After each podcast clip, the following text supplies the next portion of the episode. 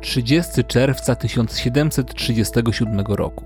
Rządowa komisja zbiera się po raz pierwszy od dwudziestu trzech lat w oczekiwaniu na, jakim się wydaje, astronoma, który rozwiąże problem trapiący ludzkość od wieków.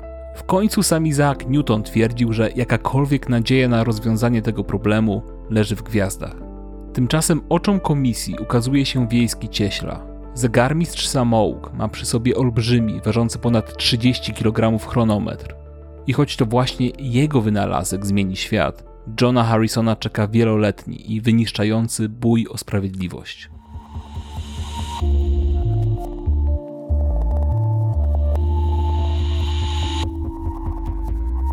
Nazywam się Andrzej Skasko i zapraszam do wysłuchania podcastu, w którym usłyszycie historie osób, które stały na czele ruchów społecznych, tworzyły przełomowe rozwiązania, osiągały nietuzinkowe rezultaty biznesowe. Historie te opowiedziane są z perspektywy pojedynczych minut, które zadecydowały o ich wielkim sukcesie lub o sromotnej porażce. Opowieści te konfrontuję z własnym doświadczeniem, tworząc przestrzeń do refleksji oraz inspirując do podejmowania nowych wyzwań.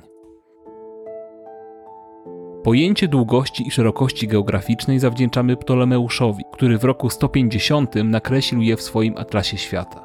Starożytny kartograf i astronom naniósł na mapy wszystkie znane mu współrzędne.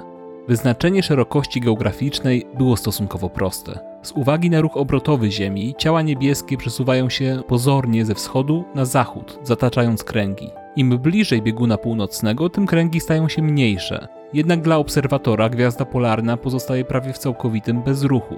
W nocy szerokość geograficzną wyznacza się więc mierząc kąt pomiędzy gwiazdą a widnokręgiem. Ale w ciągu dnia Słońce przesuwa się po ekliptyce nachylonej do orbity Ziemi. W związku z tym odległość kątowa Słońca od równika jest zmienna. Na szczęście w tysiąc dwieście pięćdziesiątym trzecim roku Arabowie stworzyli tablice pomagające w obliczeniach. Dzięki nim Kolumb, Vasco da Gama czy Magellan mogli określać, jak daleko są na północ od równika.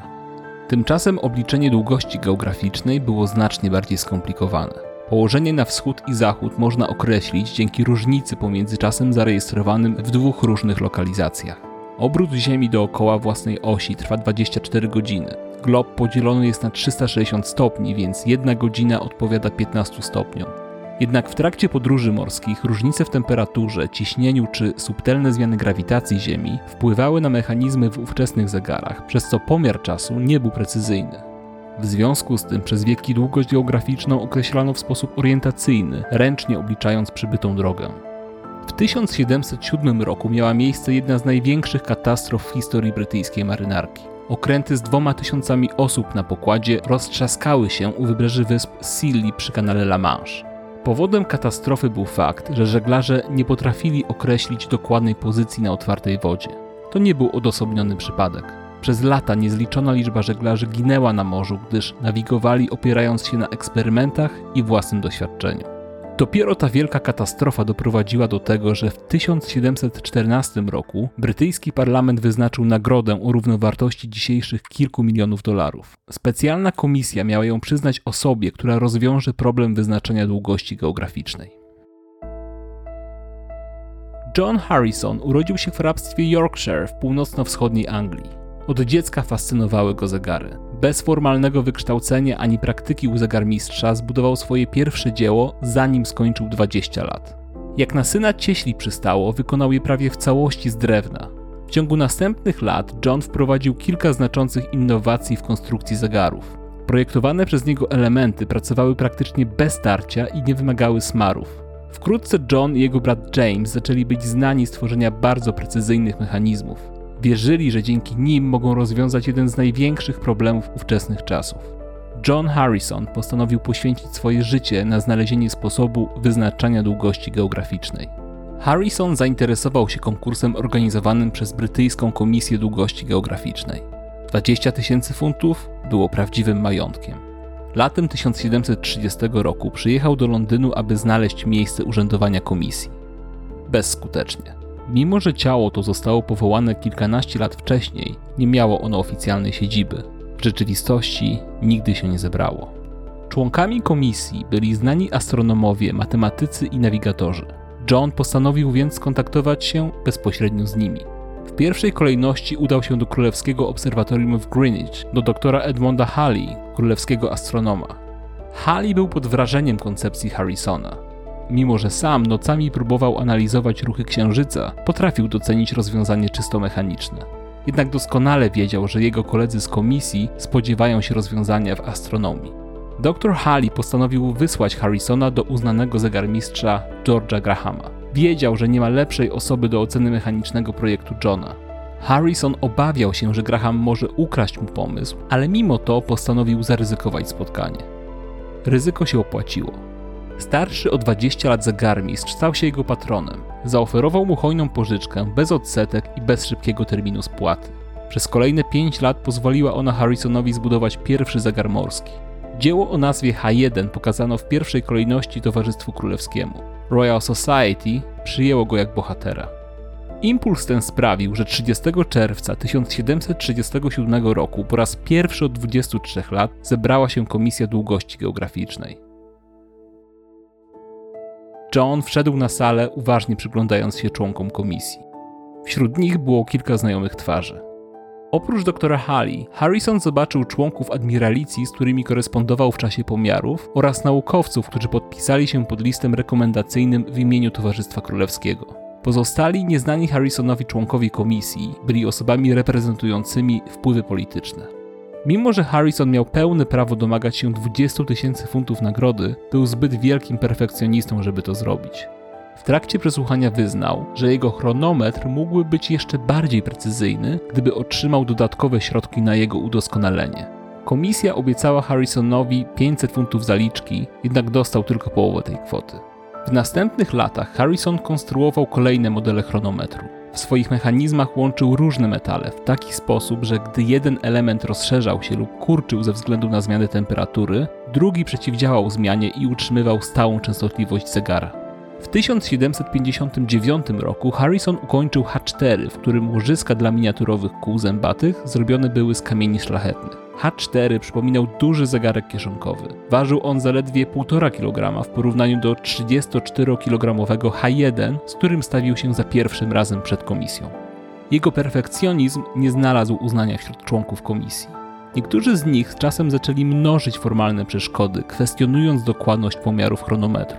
Osiągnięcia Harrisona były kwestionowane w szczególności przez nieznanych mu politycznych członków komisji, którzy nie ufali ani jemu, ani jego mechanizmowi.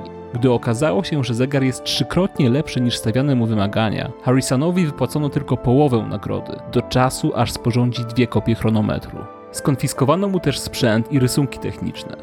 Harrison był o krok od załamania.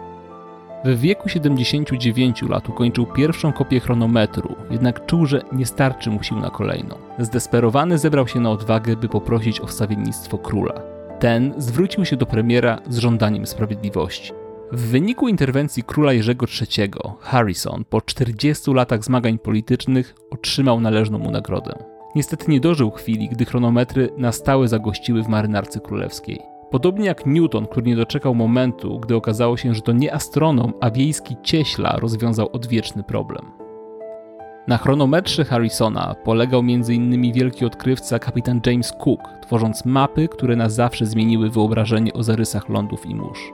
Co więcej, niektórzy twierdzą, że to właśnie wynalazek Harrisona pozwolił Anglikom na panowanie nad oceanami, a tym samym doprowadził do powstania Imperium Brytyjskiego. Ale czego nas uczy historia Johna Harrisona? Po pierwsze, wytrwałości. Harrison wykazał się ogromną determinacją w dążeniu do celu. Pomimo wielu niepowodzeń i niesprawiedliwości, skupiał się na udoskonalaniu swoich projektów. Z sukcesem poświęcił całe swoje życie rozwiązaniu problemu długości geograficznej, pomimo powszechnego powątpiewania w jego kompetencje. A trzeba przyznać, że odmienne zdanie co do sposobu znalezienia rozwiązania miały takie autorytety jak sam Isaac Newton. Po drugie, Harrison pokazał, co znaczy budowanie wpływów poprzez tworzenie relacji i społeczności. Nie mając koneksji, Harrison potrafił nawiązać kontakt z wybranymi członkami komisji, a następnie poszerzać sieć znajomych wśród elit. Zbierał fundusze, nieraz ryzykując dzielenie się najbardziej strzeżonymi tajnikami. Odważył się dotrzeć nawet na audiencję u króla Anglii w celu uzyskania jego poparcia. Jako samotny wynalazca nigdy nie odniósłby sukcesu. Po trzecie, Harrison był gotowy na całkowite przeprojektowanie swojego wynalazku. Potrafił zacząć pracę od nowa, przechodząc z dużego mechanizmu na niemal kieszonkowy zegarek. Nowe modele były coraz bardziej precyzyjne, użyteczne i ponad dwadzieścia razy lżejsze. Po czwarte, historia Harrisona to opowieść o walce człowieka z establishmentem, nie dla pieniędzy, a w celu poprawy świata. Gdyby nie jego bezgraniczna determinacja, jeszcze przez wiele lat bezpieczeństwo żeglugi nie uległoby poprawie. Fundusze, które zbierał, służyły prawie wyłącznie konstrukcji coraz bardziej precyzyjnych mechanizmów. Po piąte, czasem do sukcesu nie potrzeba niezwykłych strategii, tylko chęć ciągłego dbania o doskonałość operacyjną. Kiedy Europa Zachodnia w szesnastym i siedemnastym wieku walczyła o światową dominację na morzu, wielkie mocarstwa skupiały się na eksploracji, otwieraniu szlaków handlowych czy rozwijaniu sił morskich. Ale to właśnie pomiar długości geograficznej na morzu dał Wielkiej Brytanii znaczącą przewagę. Harrison nie musiał znać się na strategii wojskowej. Był po prostu najlepszym zegarmistrzem na świecie. Na koniec warto odnotować istotę powołania Komisji Długości Geograficznej. Co prawda to polityczne wpływy w komisji zgotowały Harrisonowi piekło, ale sama idea była wielką długoterminową strategią rządu brytyjskiego. De facto stworzyła ona kulturę, w której każdy, niezależnie od przynależności i pochodzenia, mógł przedstawić swój wynalazek czy innowację. Posłuchajmy Simona Schaffera, profesora Cambridge University i inicjatora projektu długości geograficznej.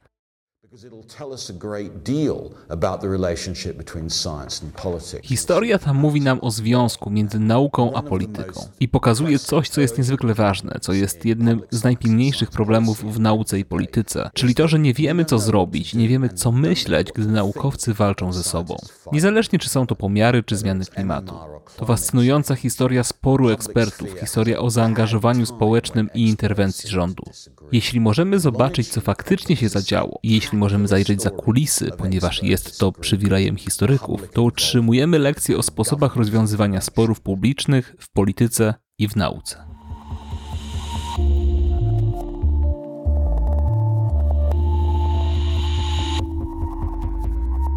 W styczniu tysiąc dziewięćset siedemdziesiątego szóstego roku Steven Sasson modlił się przed wejściem na salę konferencyjną. W ręku trzymał coś, co przypominało duży, niezgrabny i ważący prawie cztery kilogramy toster. Jednak jego historia, w przeciwieństwie do Johna Harrisona, nie ma happy endu. Wynalazek Sassona zignorowano. Historię tę usłyszycie w następnym odcinku Minuty, która zaklina rzeczywistość. Wydarzenia polityczne sprawiły, że zmieniłem lekko kalendarz wydań odcinków, ale wracam do pierwotnego planu. Serdecznie zapraszam na minutapodcast kropka p l, a jeśli podobają Ci się opowiadane historie, zachęcam do subskrybowania i obserwowania podcastu na najpopularniejszych platformach oraz do ocen i recenzji na Apple Podcast.